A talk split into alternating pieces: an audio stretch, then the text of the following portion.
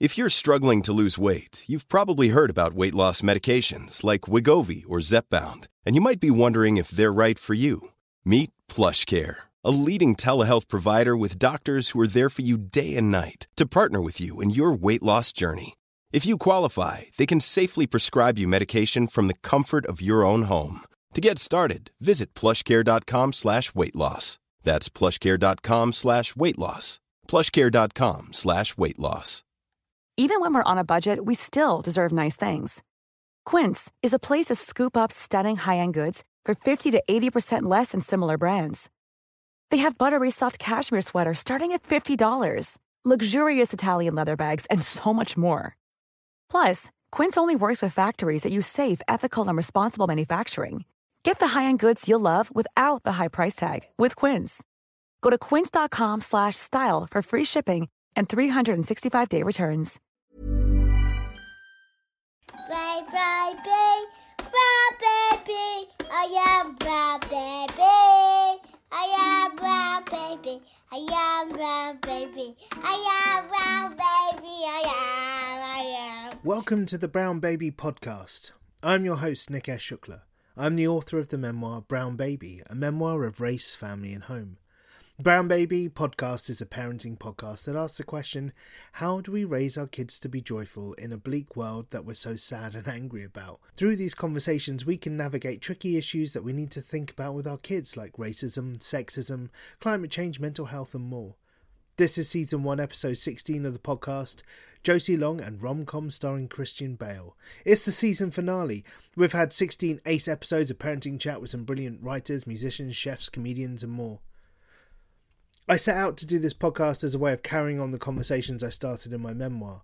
So, along the way, I have talked to Nadiya Hussain about the power of food and family, Max Porter about checking your ego as a parent, Meera Syal about legacy and racism, Himesh Patel about the weird period of new dadness, Courttia Newland, Kelechi Okafor, Derek A. Bardowell.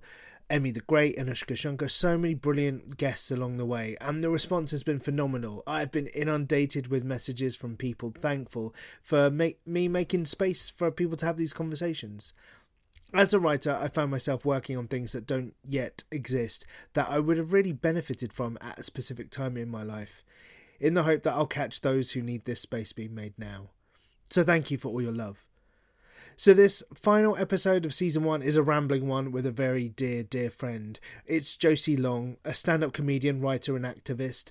Her last Edinburgh show was Tender, which is amazing. Uh, you can find stand up of hers on Amazon Prime, and she's on Instagram and Twitter as at Josie Long. She is just one of the best people I know. She is uh, such a brilliant, good hearted person who has changed my life for the better. And this conversation is representative of our friendship. I work my way through some difficult thoughts, and Josie replies with positivity, wisdom, jokes, and sense. I love talking to her, and this is tantamount to a phone chat between us. We talk about climate change, getting angry on the internet at the bleakness of the world, why Christian Bale has never been in a rom com, and the marketplace of ideas. But before we get to the podcast, look, it's free, okay? And we will be back for season two, more of that at the end. But because this is free and I book the guests, edit, record, promote it all by myself, I'd love some support.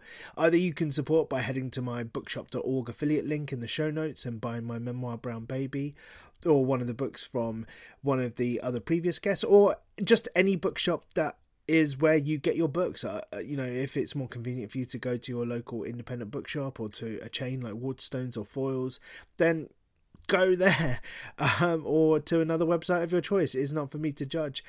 But please do buy my book and support the books of the previous guests, or you can chuck me some money through the Acast supporter feature, or you can just shout about the podcast on the internet. Look, I know these sorts of presenter pleas are always in every single podcast, but you know, reading, uh, releasing a book in a pandemic is hard. And now that the bookshops are all are open, I really want to sell copies of the memoir. So please head to wherever you get your books and buy that book.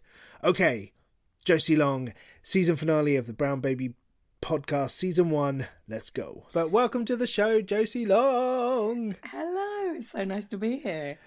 Uh, this is this is very strange doing a like a recorded conversation of a com- of a chat we'd probably just have anyway. Yeah. And also, I've just heard through the window, my partner Johnny has decided to start playing the guitar, which is Oh. completely unhelpful. So He's, he's he's, got an, a Zoom gig. He's trying to muscle in on that PRS on on on our podcast. um, yeah, uh, welcome to the Brown Baby podcast. Dangerously, because we're pals. I have done no preparation for this. Oh, I, I, I would feel insulted if you had. If you were like, um, so in 2014, you know, I'd be like, no, no, mate. Yeah, yeah. Your your second Edinburgh show uh, uh, mentioned a baby. Was this a foreshadowing of uh, your? Yeah, no. I have my copy as well, which I, I, I, are you using the video of this or just the audio? no, just the audio. Just the Oh, audio. thank God! Um, because you know, what? I I did a podcast the other week, and they literally halfway through, I was like, "Oh, you're putting this video out, and I am not wearing any any suitable items of clothing." just that's that's my new podcast self. Just hey, loosh. What what I love about this is well, I do we do need to record a little bit video bit at the end, and the decision about whether you will continue to be wearing your daughter's headphones will be an interesting one. I just I'm wearing her bubble hat now. I'll make it better. I'll get one of her tiny horses. So I, I wanted to chat to you. I guess weirdly because, I, and the reason I did no prep is because you ended up being a character in this memoir, and by character in a memoir, that's already a weird thing to say because you are a real person in a real person's book about their real life. Um, but Yeah, I well, I was both. Uh, sorry, no, no, go on. excited. Go on. Well, I was both like so flattered and so excited, and also I feel like it's a a moment in the book where. uh, Like I just come across like a real dick. Like you're really nervous and about to go on stage, and I'm just like, "Hi, I just need to distract you at a really key time in something really important. I'm just gonna drop a really heavy bomb on you now. Okay, bye, mate." I'm like, "This prick." Oh. there was definitely like if anyone had seen me on stage at that time there would have been that slow close up and like hello darkness my old friend which is it's brutal. I, I don't think I definitely did not appreciate what I was kind of. No, I think I did, but not enough. Like you know, when you send when one sends a message that's like, "Oh, this is some really heavy stuff," and then at the very end, I think I put like, "Sorry, this is this is a bit, probably a bit heavy." yeah yeah here's some heavy shit oh no i need to undercut it actually um d- don't no, no need to deal with this now it's not an emergency no worries if not. Just, I mean, yeah, we. uh, I think I've definitely sought your advice as because you uh, are a parent of two daughters and you've been in the parenting game longer than me, so I do look up to you and your wife a lot. Like we, um, when we went to a cottage uh, for New Year's. And I remember your wife, there was like half hour before bedtime. And obviously, when you're like away, there's not the toys and books and resources of normal house. And she was like, Right, what am I going to do? She got a cookbook and she was like, Who wants to look at some pictures of delicious food? And I was like, in awe of her. I was like, This, this is the parenting I dream of. like, just, I was just so amazed of like the ingenuity of it.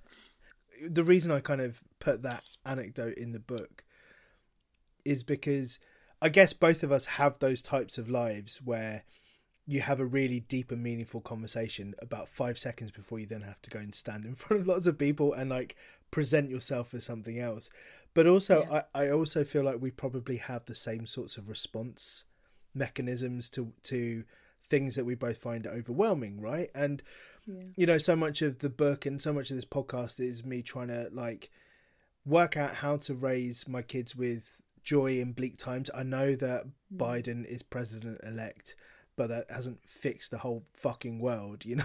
Like Yeah, and uh, also like we were very much rooting against Trump. It's not like we were desperate for what Yeah. Biden was offering. Yeah. You know, it's not like we're like, well, thank God he's got all the guys from Uber and Amazon on the case. We'll all be fine. You know. Like, yeah uh, the world seems so much brighter people people were tweeting the next day and i just thought oh god yeah we're gonna have to have to have a difficult conversation about these people's politics but anyway this isn't a political podcast i, I guess that Sure.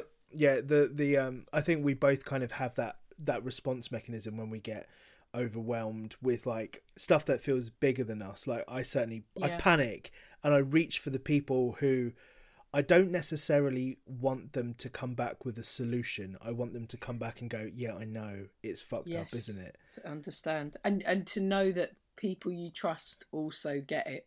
I yeah. that's important. Have you random reference? But have you have you ever seen the film White Men Can't Jump? Yes, a long time ago though. But yeah, yeah, yeah. There's a there's a scene in it that has just stayed with me for for years when Rosie Perez and Woody Harrelson are lying in bed and she goes, "I'm thirsty." So he goes and gets her a glass of water in that classic way that men need to fix women's problems, and she's like. I didn't want you to get me a glass of water. And he was like, But you said you're thirsty. And she's like, No, I wanted you to empathize with me. I wanted you to understand my, me and say, I feel your thirst. And I was, and I, I was watching that going, Yeah, I get you, Rosie Perez. Like, this is, this is, a, What I want though is I want yes, I do want all those things, but I also want them to get the glass of water. well. you know, is that too much to ask? Like, I'd be so if if I if I said to Johnny, Johnny, I'm really thirsty, and he said, I get it, I get it, I'd get me. Fucking glass of water. I think it's yeah, I do think because I carried the child and gave birth to the child and breastfed the child, the child our daughter for the first sort of 14 months, I do feel really like I still have a lot of like, you will get me a glass of water left. Um, but yeah, sorry, it, it, it's about, yeah, feeling less alone in hard circumstances. And I also think that's like the key to surviving hard circumstances no matter what is like fellowship and friendship and community and all those things. Yeah, because also at the same time, like when people offer you advice, that advice is always very specific to their very specific child. And I am I'm a firm believer in chil- children. Like people are individuals. We're all individual snowflakes and all the rest of it. So what worked for for your kid isn't necessarily going to work for mine. But what I can give you is solidarity because we've, we I've Yeah. been in a similar circumstance, and that I feel like that's probably much more useful. Yeah, and I think with parenting as well, it's so great to have someone who can go, okay, this seems massive, and I have no doubt that it feels massive, and I'm not diminishing that, but I promise you, this is not life or death. and you go, Yeah. oh, thank God, yes, okay. which bring, which brings us to, to the the bit in the book where I talk about a conversation we had where it literally was life or death because Yeah. So I it was like I, I think like a Sunday afternoon and I was in the green room at South Bank Centre. I was doing like a, a kids a teenagers event. And as I as I was being mic'd up you phoned me and said or you left me a voice note. I can't remember. Uh, like and you were like I think I rang you, and I think you did pick up, and I think you were a bit like, um, you, like you were nice. You chatted to me for a minute, and then you were like, I am actually a bit busy. I'm doing this thing, and I was like, oh shit. yeah because you were like i just feel really irresponsible for for bringing a child into the world like i've been reading up about climate catastrophe and i was like no don't read about and and, and And I think as well, your gig was to, like you say in the book, it's about kind of inspiring young people. so then you have to be on stage and be like, "You guys have got twenty more years of this shit on me. Bye." Yeah. But I, I you know i took i took the call because it was like it was early on and i thought if josie's calling she's either like she either wants to like celebrate something or shit just got real. So like obviously i'll take this call. Um and shit had got very real because you were like i, I think you you, you know in that sort of weird sleep deprived stage where people get to uh, you know th- things like i i definitely thought at times at early stages I'm, well, I'm just never going to sleep again. I'm never going to fall Yeah. asleep ever again. This is just my life. I'm going to be like that Christian Bale film. Turban- um, thing is, pretty much any Christian Bale film, you're like, "Well, I wouldn't want to be that." Yeah, oh exactly. God. he has he has played a, a, a cadre of pricks, hasn't he? Yeah. In fact, there's no there's no fluffy Bale. Yeah, that's true. He's ne- he's never done rom rom com, has he? He's never been a love interest. Could you imagine? Do you have a, this? This this is the thing I have, which is I can't forgive actors for their past roles. So, like, if he was in a rom com now, I would just be screaming at the screen, "It's American fucking Psycho!" he wouldn't get forgiven. It's Batman. It's Batman. well, here's another thing: don't trust Batman because he's American fucking psycho. Yeah, exactly. I mean, he he does he does fight crime like he is Patrick Bateman. Well, it's the two paths that the billionaire can go. yeah, I can I, I can either do loads of drugs and kill people for fun, or I could do no drugs and uh, kill people because I'm haunted by the emptiness at the core of my existence. Yeah, those are- And I took the path less travelled. yeah, but Um, you, yeah, sorry. Yes, so I rang you and I was freaking out about the climate uh, crisis and um hang on. I'm going to refer to the uh, refer to the text. Well, what, what's interesting about it? it- What what is interesting about this? Just as like a little bit of fourth wall breaking of a of quite a meta memoir. Anyway, it's like I've transcribed our conversation as I remembered it, as I remembered it like three years after it happened or two years after it happened, and you might have read it and gone, I don't remember a this happening or b I never would have said that. So, so it's like an interesting imperfection already in in memoir writing. I think. I think this is not verbatim what I would say because obviously what I would say there'd be if there'd be a laugh a minute, you know. It'd be no no. I this is so. What is this? I feel so guilty today. I think what's good about this is it does have my normal rate of apologising per paragraph, which is very important. That's my hobby is apologising. Um, but no, it does seem pretty faithful, and I do remember it. I remember that that conversation, and I remember it was very helpful because we sort of. I think this is a conversation we've had back and forth over the years about climate change as well, because I think it's one of these things that it's never going to be solved. It's never going to go away. It's never going to be something that we don't have to worry about again. So, just like that, every now and again, it's just going to rear up and be put into focus by a new thing, or, or just seem frightening in the context of, like now thinking of my daughter and then being like, oh, she'll be 15 in 10 years, uh, in 13 years. 10 years. She'll be 15 in 13 years. That is simple maths. And um, thinking of, oh gosh, the climate crisis in the context of her as an adolescent, blah, blah, blah. Like, it- yeah, we're always going to have to contend with this.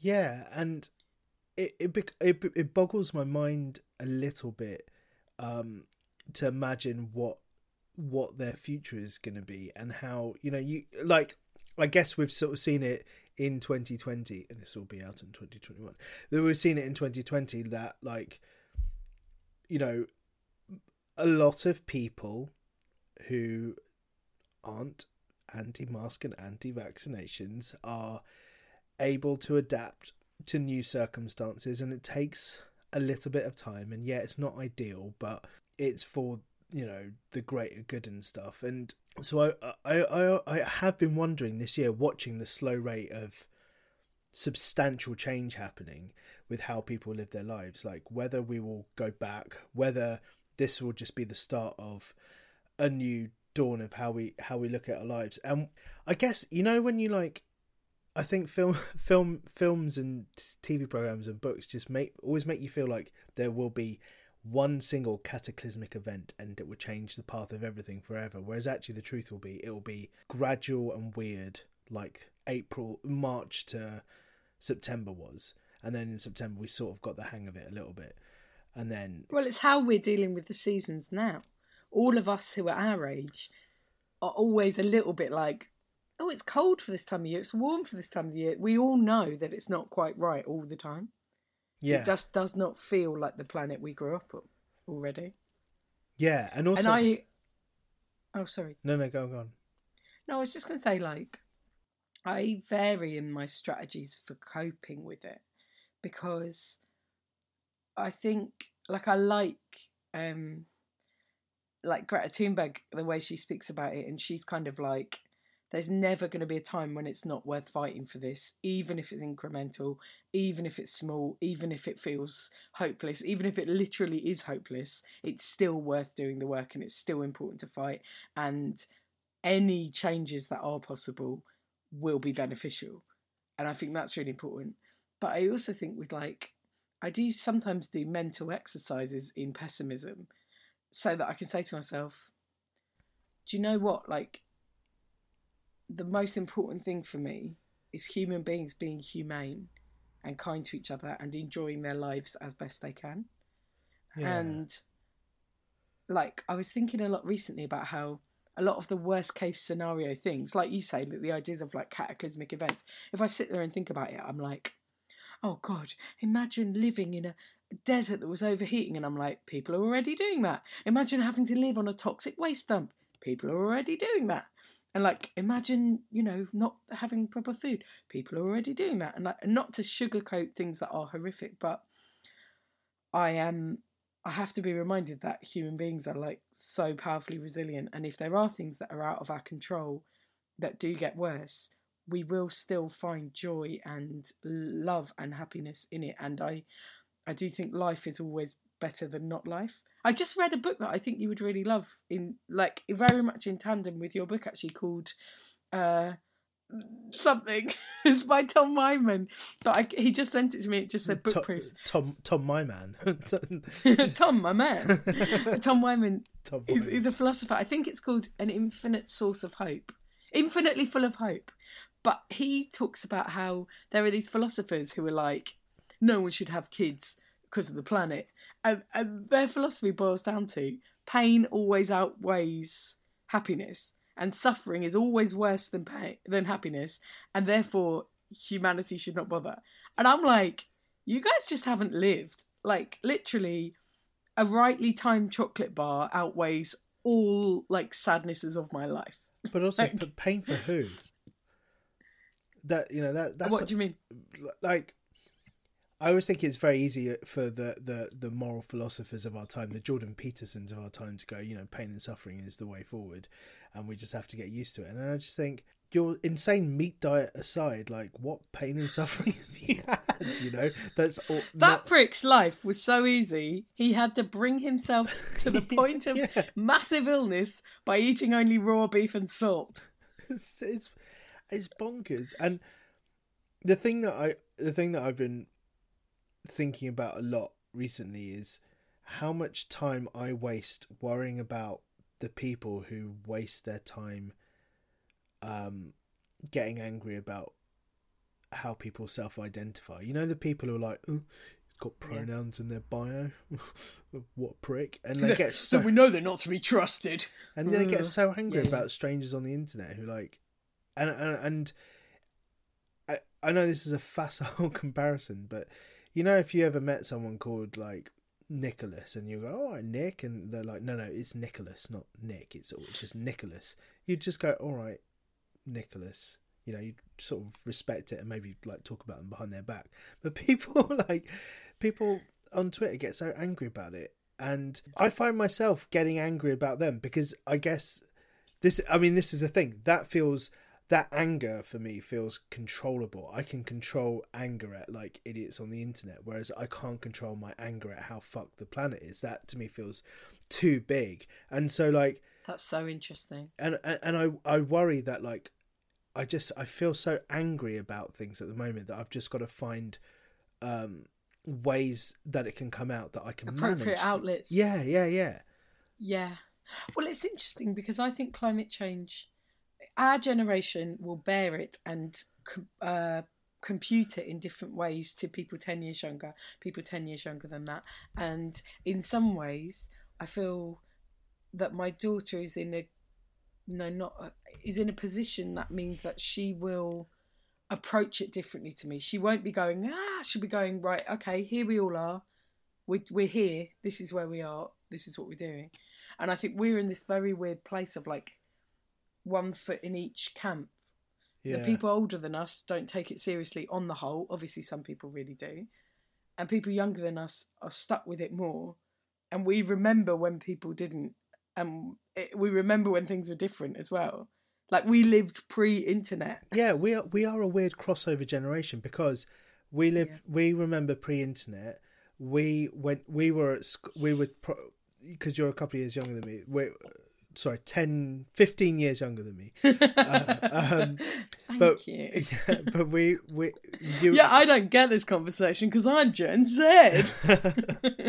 but we rem- we remember our peers as teenagers using gay as an insult and it being Mm. uh you know not long Well, Section 28. yeah yeah not long Our since it- generation was fucked over by Section 28. yeah yeah and So, um and you know all of that all of that stuff that we remember that we remember the world being fundamentally different. But for for me there wasn't like a switch on where suddenly um you realized how how um like how much our lives are dictated by the internet now and how so like remembering how different the world was like i don't remember like this ca- cataclysmic shift. I just it, it's all, all just felt quite Yeah. gradual and and normalized and Yes. and so that's what's really worried me about you know the last four years where you kind of see this slide backwards towards the fascist end of right-wing values yeah, and yeah. how normal it is and and uh, everything's in relation to our children because we're thinking about the world for them. yeah And we're worrying for them.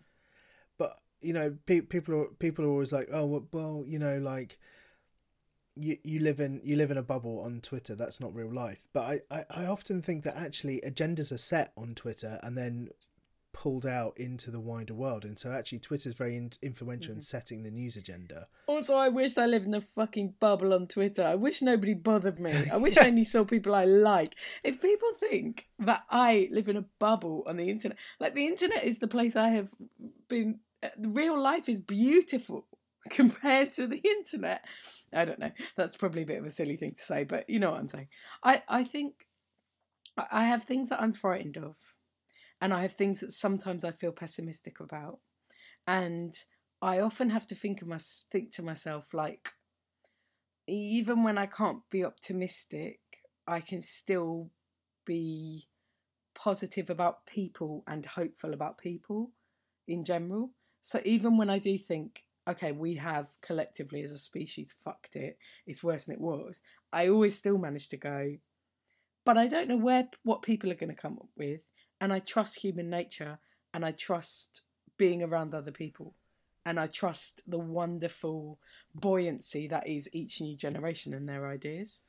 so, so That's that how I keep myself optimistic. yeah and, that, and that's really that's really lovely and i guess when it comes to how you raise your kid because like like me you will have had the same thing where you like you look at your phone to kind of alleviate you from the, the drudgery of childcare. And then on the on your phone people are either telling you how amazing you are or calling you whatever Horrific, horrific shit. horrific Yeah. shit. And then you then go why am i doing this? I need to pull myself back into the room. And then you're in the room and but then you've got the stuff that's going on in, on your phone in your head. And and and that switch between the two things is something that i've always really struggled with. Like is you know th this thing that i'm constantly trying to work on is like how to be present but also and and, and i guess have a healthier relationship with social media. But also, you want to be present, but you also want to be real about the world, about the nature of the world. Yes, I really remember two instances. One, when my baby was tiny and I was playing her Happy by Pharrell Williams, because it is on a list of baby bangers. She loves it. She loved it. She doesn't now. She's a different person now. But um, I used to play like that. like the song get lucky it does exactly what it says in the song title yeah, the sorry sorry It's- no, I love it. But she, so I played happy for her, and I was trying to cheer her up and dancing around as she was stopping crying. And at the same time, absent-mindedly, I was reading a news article on my phone about the melting permafrost, and I really remember in that moment, like having to try and sustain outwardly the veneer of being fun, and inwardly, my whole being was just collapsing because I was like, this oh my god like this is the truth. And and i think the thing that i'm finding hard to bear and i worry that i'm going to be a shit mum in the future is that i am so disillusioned with politicians. I am so completely without faith in the systems that we have to govern us and the people who are supposed to be dealing with these problems. And so I worry that I'm just going to end up this like miserable person who's like, they're all the same, they've ruined it. And my daughter will be like, we've got to try and do something. um, but then the second time is, I remember sitting on this carpet here. And I was playing with my daughter, and exactly, I took a cheeky look at the phone because it was locked down, and I was just so all over the shop. I was panicking, and somebody was being rude to me and I was so incensed by it, it like flared me up. And even though I thought I was suppressing that feeling, my daughter was just looking at me really freaked out because to her, we'd been playing. I looked away. Suddenly, I was in a different mood.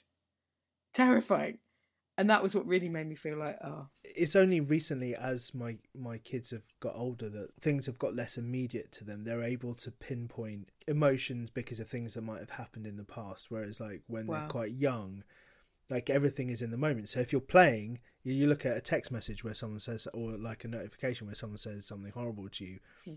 and that changes your mood like they don't understand that outside of the concept uh, uh out of the context of the present their present day, uh, or that that present moment. Sorry, um, but you know, you and your partner are both comedians, and there's something about play that you know, uh, there's something about about play that I guess is so in like ingrained into both of your styles of comedy, and so I wonder, I wonder if you like how how much of that play goes into like when you're with your kids because it, yeah i think a lot of it you know you, but you guys are playful. I've seen you guys be playful parents as well. I, I think it just brings out the kid in everyone a bit. Like, definitely, I do playful stuff with her all the time. I love uh, doing voices. I love doing characters. I love um, just seeing where it takes us and responding to her stuff. I have recently got into while she's falling asleep, making her up stories um, partly just because I want to see almost how boring I can make them. like, like, like it will literally be because she wants to hear stories about Peppa Pig. So I'll be like, Peppa asked Mummy if she could have a biscuit. Mummy, can I have a biscuit, please? You'll have to ask Daddy Pig. So Peppa went to ask Daddy Pig, and that'll last for like ten minutes of like nothing. And I just want to see, like, yeah, I I play a lot for myself with it. Yeah, I find that having my daughter really does encourage a certain type of playfulness and a certain so for me i i just found out i have adhd which pardon me makes so much sense in so many other aspects of my life. But most often with my daughter i find it almost easiest to be very present because i do love her so much and it's so instantly playful and rewarding that it just my brain's like great i'm in um, so it's quite good. I here's the thing. I don't know, but this is dragging us out of a nice space into a scary one. I don't know how I'm going to talk to my daughter about climate change, and this is something you've like thought of and addressed, and like, is it something you've started so far? Yeah, there are loads of really good books about it, and you know, you know, there's there's been a couple of ones that we've got recently where animals have to come and live in my house or eh, like in the narrator's house because of things that have happened in their homeland. Well, I think one of them specifically a refu- like a refugee allegory, and the other one is a climate change allegory, and um, and both of them at the end have like really really practical things that you know your you and your kid can do. And also the messaging is there for my eldest kid at school. So she yeah. brings that back into the house and she kind of monitors how we are in the house. And so i think they are both aware of it but they're aware of it in a safe way. Do you know what i mean? Like yeah. they don't know the full horror of it because i guess um, they haven't they haven't quite conceptualized the world a world bigger than this house or bigger than our part of the city that we live in bigger yeah, than yeah. our you know for them london where where you know my family is it feels like another world. It feels like another country. Like for them yeah, when i go to london it could be that you know as the same as like when i've had to go to india or to to america for various things. And because they don't have that sense of scale I think it, you know the the stuff that we do about you know switching lights off when we're not using things and um, trying to reuse things as much as we can and recycling and and all the rest of it. That is like the safe way of doing it, but they haven't got to the really scary stuff yet. Um, Do you know what does make me sad is I've suddenly watching Peppa Pig reminded me that my mum used to faithfully recycle all her bottles at the bottle bank. We used to go down to the bottle bank and recycle all the bottles. And like there were definitely at my primary school when I was a kid, there were displays about the greenhouse effect and about ecology. And it does truly, truly break my heart to think about all of that missed opportunity from government. That actually people on the ground, not so much as in the past five years, but you know, for a good 30 years, people on the ground have been like, we've got to save the planet, you know. And it, I- I think what's hardest for our generation is bearing all of that knowledge of like, as we were growing up and as we came of age, we were being so catastrophically let down by the world. but so at least, like, for them, the damage is done.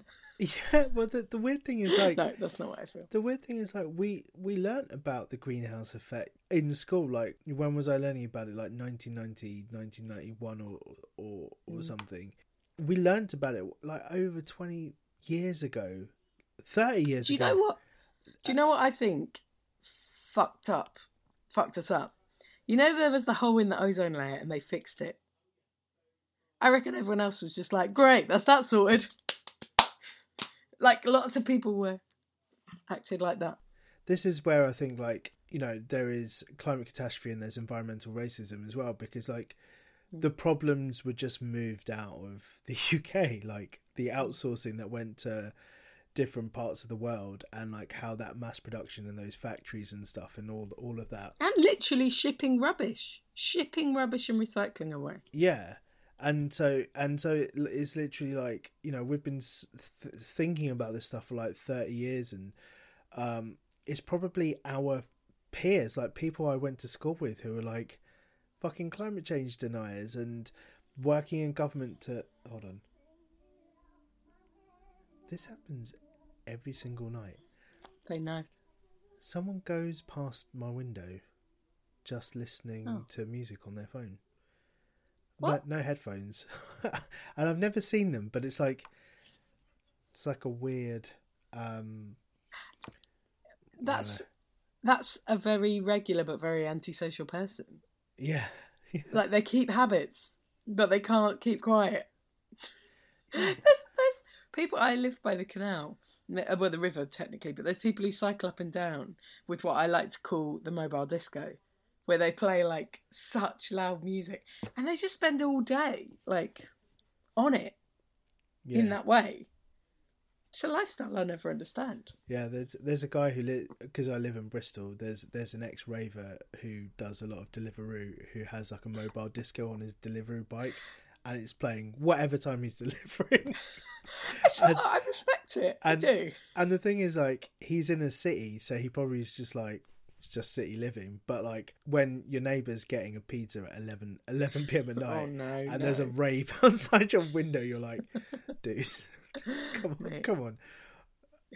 Um, I can't remember what I was saying. I was basically, uh, basically like, I, I just feel like we've been talking about climate change for so fucking long Hmm. that to to r- the the realization that we pushed it past the point of no return even with knowing what we knew and even to be honest probably being complicit in a way that we didn't understand because like as you know convenience convenience has like contributed so much to this right like the ability Yeah. to have like quickly made up t-shirts of your favorite bands and Mhm, and they'd be like two quid and in Primark and, and stuff like that and like whatever like you know how everything I know. Yeah.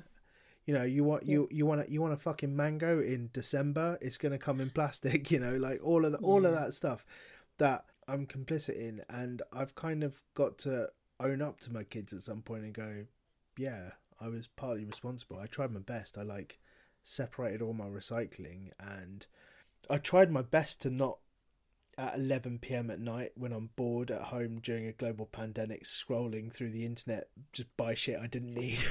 like, but I did, you know. It's hard. It's hard because we know who the companies are that are genuinely most responsible for these things. We know the decisions that were made by governments at strategic times to fuck fuck the planet over in the states. You know, like, and yes, we do all have personal responsibility, and yes, we can try as hard as we can, and that is really important. But the problem I have, I think, is that I'm not going to really be able to not say to my children, the demand for revolutionary action is here. The fascists are upon us. And, you know, I don't want them to have to be like that. like, uh, my most nervous things are I feel like I fought as hard as I possibly could for the last two elections to try and overturn a pretty authoritarian government, and I lost, and I don't know what to do next on a grand scale. But luckily, as well, the best thing about activism is it's never just down to you, is it? Except for Greta Thunberg, she's got to keep going. But like on the whole, no, but uh, there are always other people you can look around and be like, okay, they're inspiring. I can help them. This person's doing this. So I don't know. What's it? Um, resignation and cynicism are the things that we must not fall into, no matter what.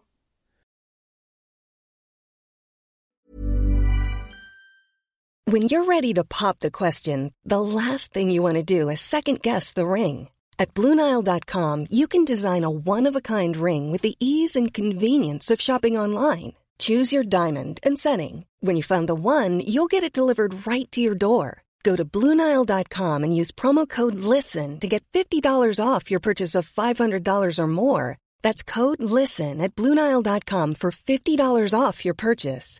Bluenile.com code LISTEN. There's never been a faster or easier way to start your weight loss journey than with PlushCare. PlushCare accepts most insurance plans and gives you online access to board-certified physicians who can prescribe FDA-approved weight loss medications like Wegovy and Zepbound for those who qualify. Take charge of your health and speak with a board-certified physician about a weight loss plan that's right for you. Get started today at plushcare.com slash weight loss. That's plushcare.com slash weight loss. plushcare.com slash weight loss. Planning for your next trip? Elevate your travel style with Quince. Quince has all the jet setting essentials you'll want for your next getaway, like European linen, premium luggage options, buttery soft Italian leather bags, and so much more. And is all priced at 50 to 80% less than similar brands. Plus, Quince only works with factories that use safe and ethical manufacturing practices. Pack your bags with high-quality essentials you'll be wearing for vacations to come with Quince. Go to quince.com/pack for free shipping and 365-day returns.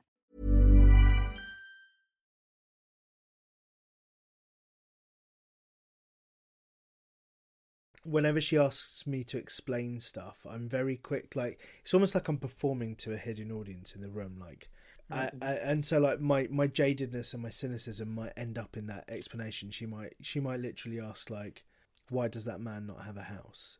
And i might go oh fucking government housing crisis. Like uh, you know like constantly check myself so that i'm explaining the world to her that's free of my own shit. And i find Yeah, that and i yeah. find that really hard.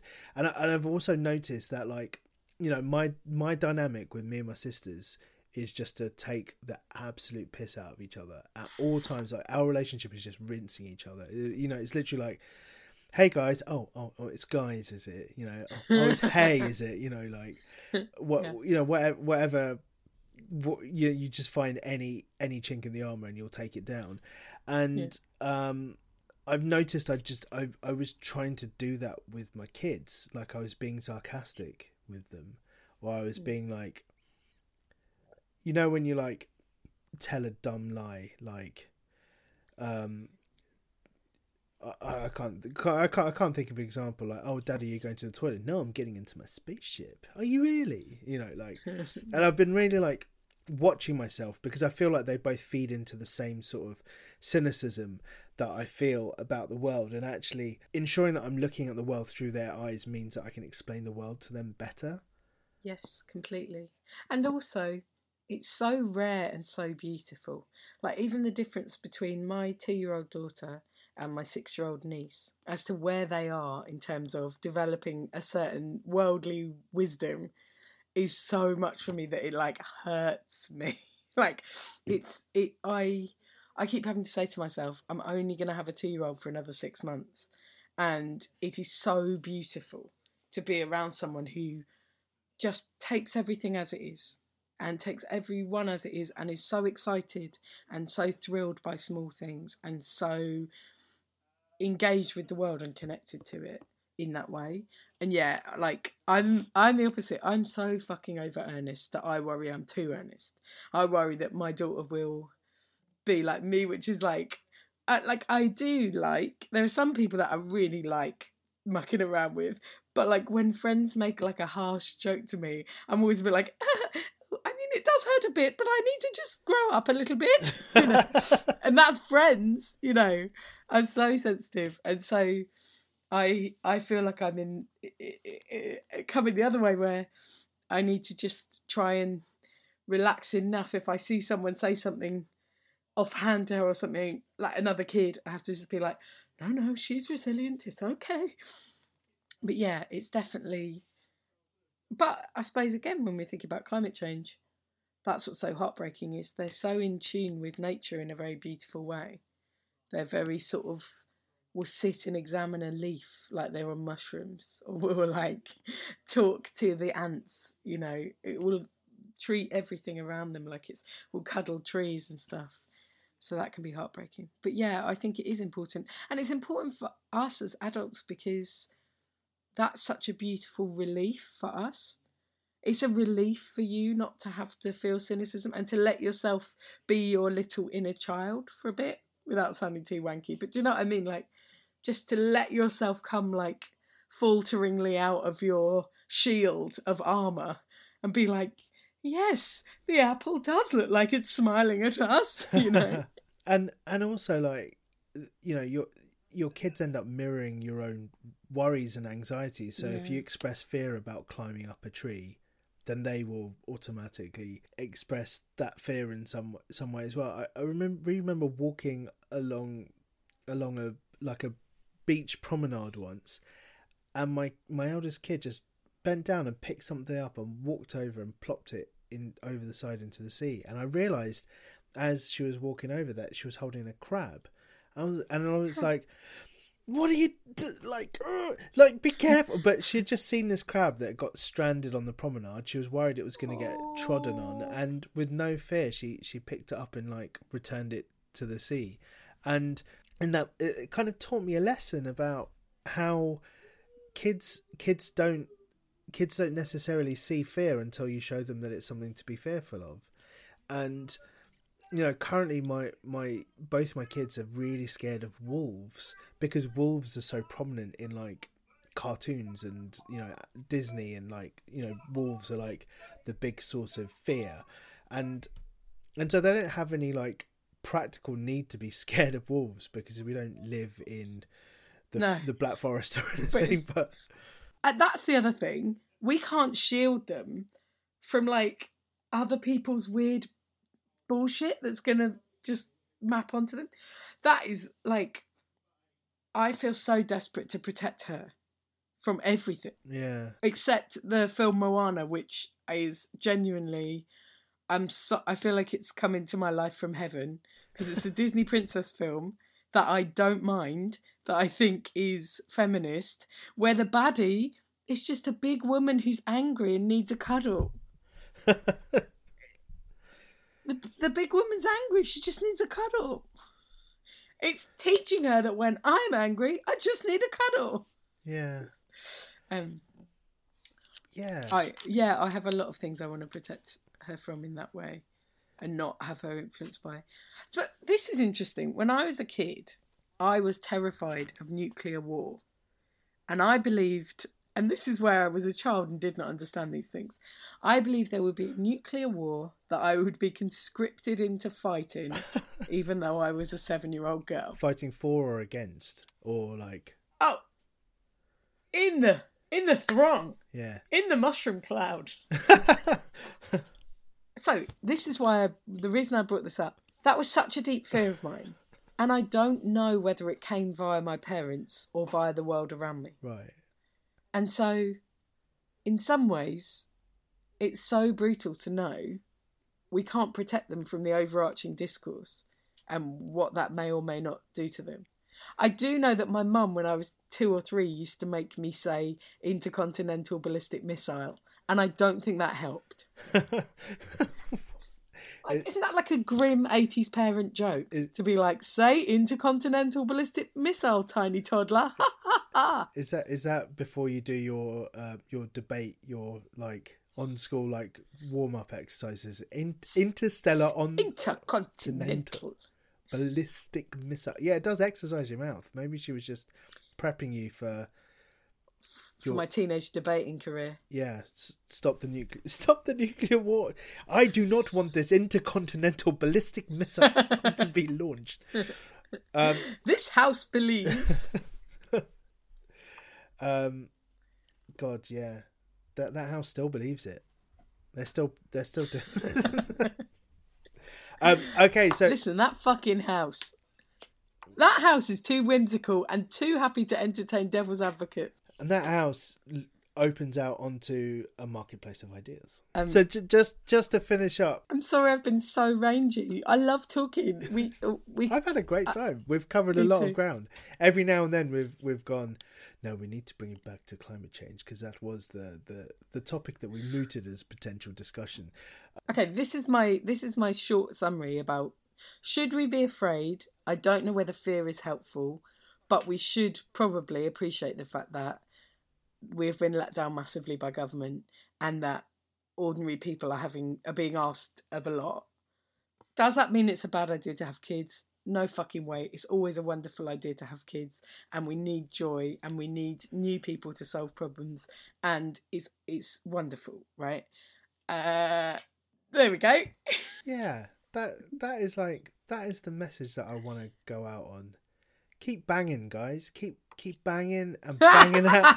Lads, lasses, and anyone who's neither of those, you fuck away, okay? fuck away, and think of your aunt and aunt and uncle over here, just giving you a, a, a cheerful wink. Yeah, you know, treat every day like it's Tuesday afternoon during a pandemic. and mm. bang, a- and. But I bang do also away. think all of these things do come down to. Oh, I just heard that as I was speaking, and you know, I'm proud of you. But I, I do feel like that some of this is going to boil down to who, who a person is and what temperament they have. And I will genuinely always be someone for whom hope springs eternal, and always be someone who is hoping for better and, and wanting there to be better. And on top of that, I will always be someone who, in general, has good vibes about people but bad vibes about power. I, I really feel like if there was a nu- nuclear war tomorrow, then we'd be we would be the perfect you know buddy cop. Like two differences two different people because you'd be the one the hopeful one who just really wants to keep everyone going and i'd be the really jaded one going well what's the point you know? We're all gonna die. Shall we sh- shall we just shall we just give up now and you'll be like But also, exactly, there are some people in the 90s who were miserable in the 90s. They were in the 90s. What you have to worry about in the 90s, you know?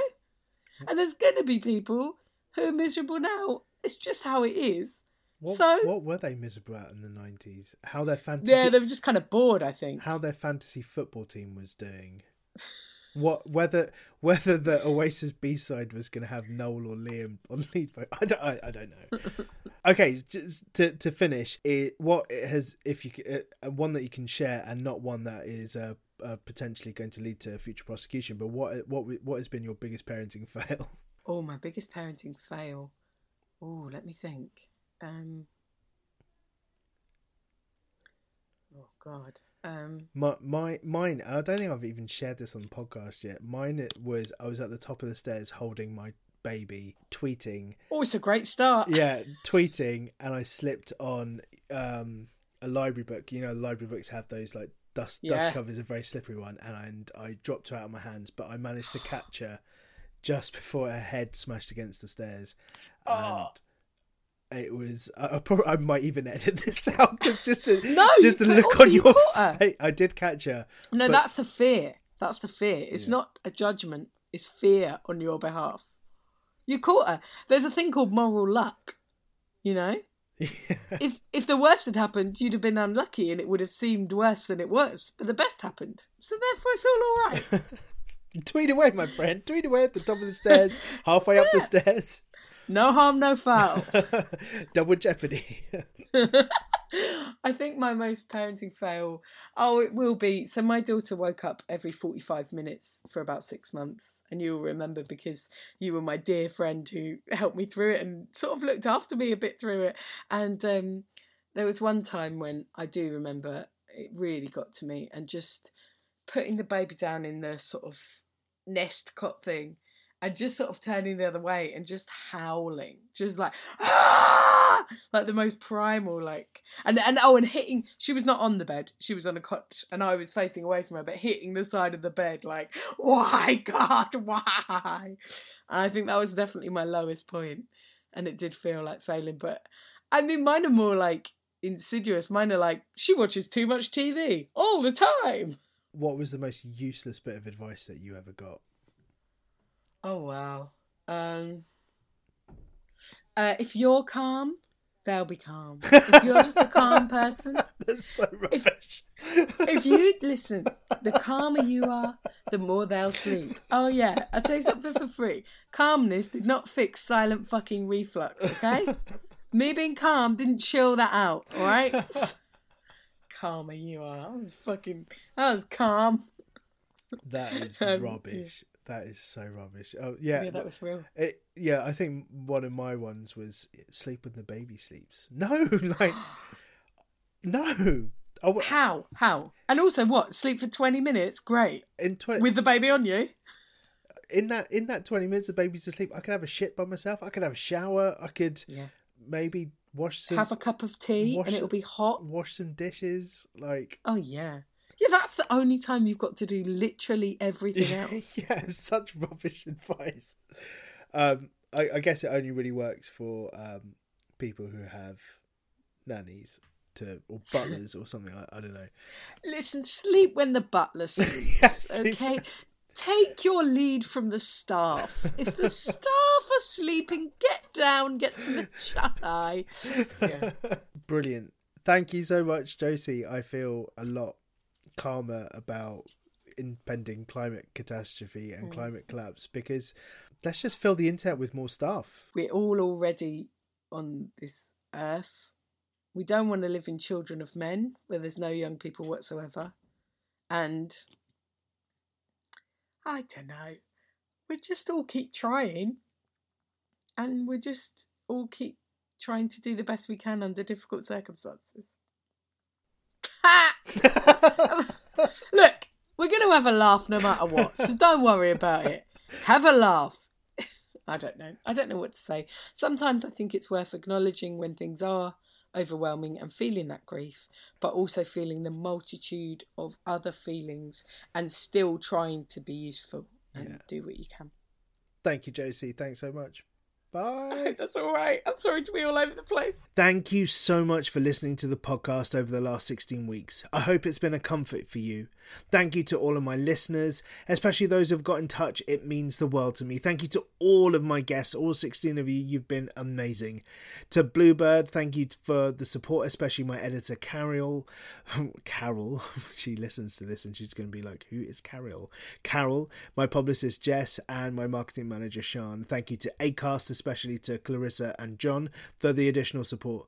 So I'm taking a month break. I will be back with season two at the end of May.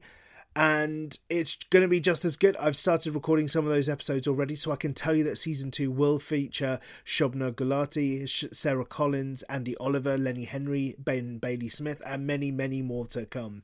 Keep sub- subscribed, keep your eyes on the feed, leave a review, buy the book. See you in season two. Goodbye, my friends. Goodbye. Brown baby, I am brown baby. Yes, I am, I am. Silly brown baby. Hey, it's Paige DeSorbo from Giggly Squad. High quality fashion without the price tag. Say hello to Quince. I'm snagging high-end essentials like cozy cashmere sweaters, sleek leather jackets, fine jewelry, and so much more. With Quince being 50 to 80% less than similar brands. And they partner with factories that prioritize safe, ethical, and responsible manufacturing. I love that. Luxury quality within reach. Go to quince.com slash style to get free shipping and 365 day returns on your next order. Quince.com slash style.